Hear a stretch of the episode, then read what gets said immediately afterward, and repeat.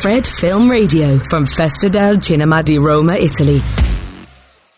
Frefe Radio, this is Julie Bianconi from the 18th Rome Film Fest. I'm in company with Kristoffer Borgli, director and screenwriter of the movie Dream Scenario.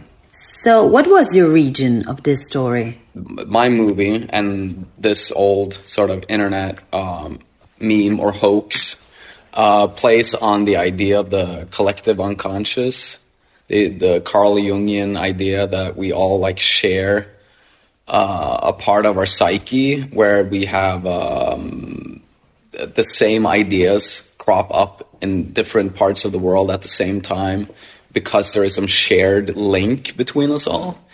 Um, and I was um, very much into this idea um, that it felt like the collective unconscious as a concept felt uh, like it resonated with how we live our lives now that we're so connected um, and that we don't meet each other physically as much but we're in each other's heads all the time and that was sort of part of the origin uh, for for my idea. Yeah.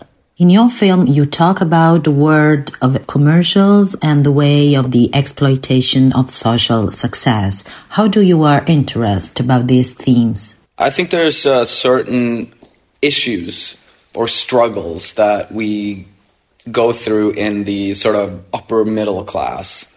Uh, in Norway, you know, we have the welfare system, and it, it's uh, you know everything is taken care of. You have free healthcare and free education, and so the the base layer of problems is sort of f- fixed. You don't.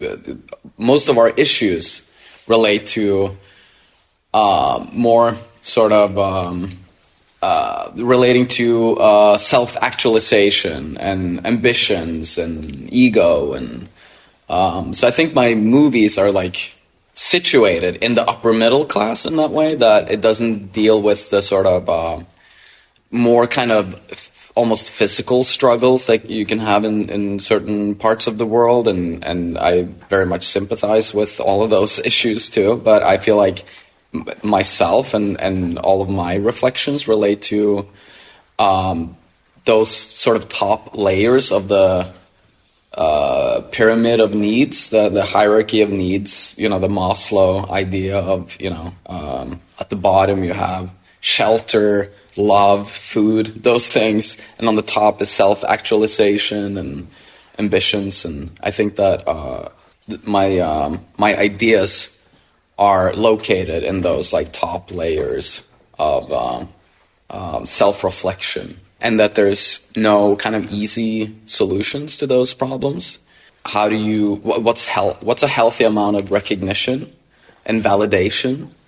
Uh, how does validation look like? It can look different from person to person, and I think a lot of people are confused about validation and recognition uh, today because it's been kind of weaponized against us with all of these new possibilities of uh, getting validations from not only your immediate group around you, your family or your friends or your colleagues, but you can you're, seeking validation from people all around the world now, and uh, the value system is changing from local to global in a way. And uh, yeah, that's uh, some of the the stuff I guess I'm, I'm talking about in my in my films. In Dream Scenario, there are similar themes with cinema of Ruben Östlund and Ari Aster. I mean, we're Scandinavian, and I, as I said, like we're both from sort of welfare systems and and from places where uh, we are privileged enough to have these types of problems in our lives.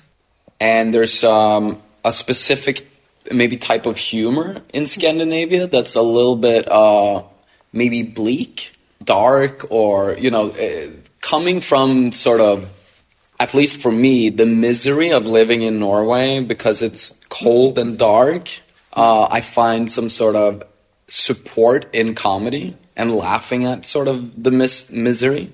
And i think that yeah there is some sort of common factor in, say, yeah, Lars von Trier, Ruben Östlund, and these uh, kind of Scandinavian uh, writer directors who, who are finding um, kind of comedy and darkness in um, in sort of the a, a life where everything is set up for success and happiness, and still we can't find it.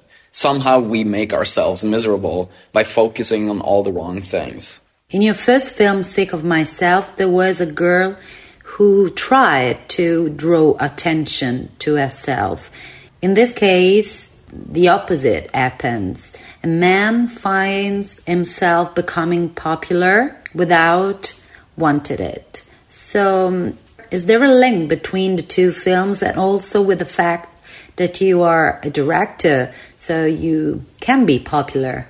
Dream Scenario is sort of a, a parable, a, a, sort of a cautionary tale about um, engaging with the public psyche, uh, about you know uh, engaging with the the mass culture, and that it can be and it could look and feel pretty miserable.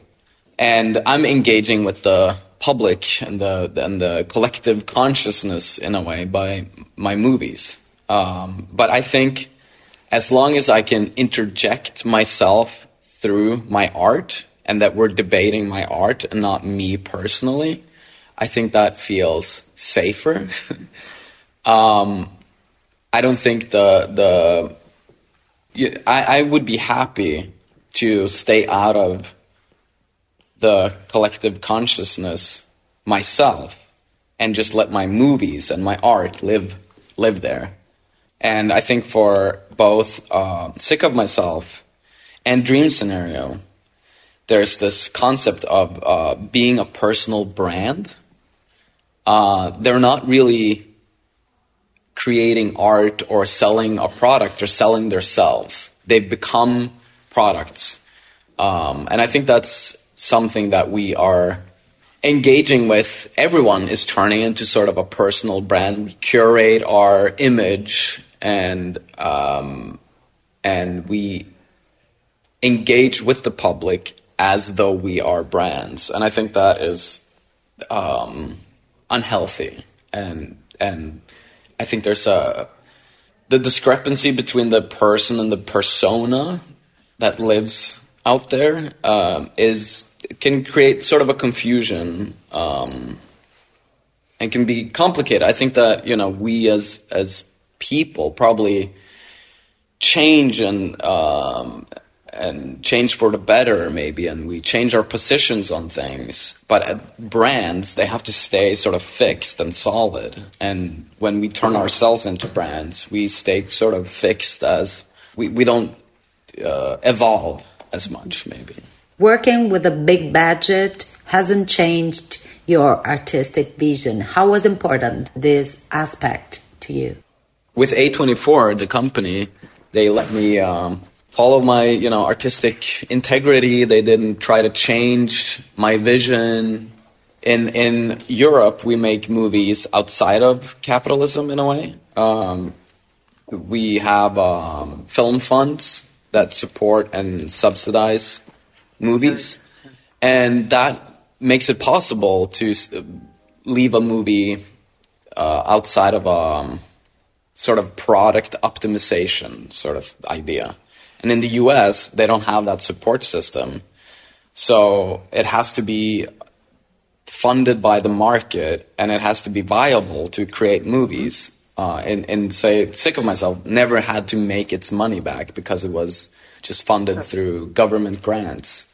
Uh, but A24, uh, I think, has found a business model in letting directors stay true to themselves and, and not try to change everything to products or uh, you know optimize them for the market. Um, and um, I felt it felt very similar to make a movie in Europe and in Norway with the support system we have there, and in the US with the support of A24. They just didn't um, try to change the script or the movie in any way. In the film, Nicolas Cage is almost recognizable. He's perfect for the role. Why did you choose him? He was um, someone that I've admired since I started getting into the movies. I worked at a video store when I was a teenager, um, and was in love with so many of his films, um, from you know Raising Arizona and Wild at Heart, adaptation.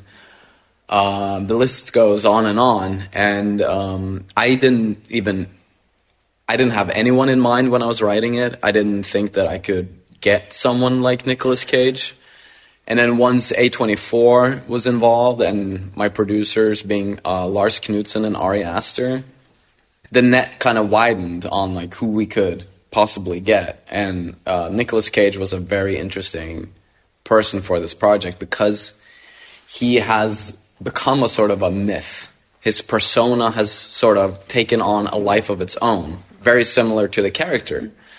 Uh, so suddenly there was this meta layer to the movie that dealt with the idea of Nicolas Cage as a meme, and and so he he's in a very peculiar position of of being more than just an actor. He's like an, a cultural artifact, uh, and he's mysterious and and idiosyncratic and strange. And a lot of the ways that he is strange is because of uh, the way that people have dealt with him, have made him into memes, and um, it's out of his control. Like his his name and his image is no longer in his hands, uh, which is both exhilarating and frightening, probably. And mm-hmm. he related to that when he read the script.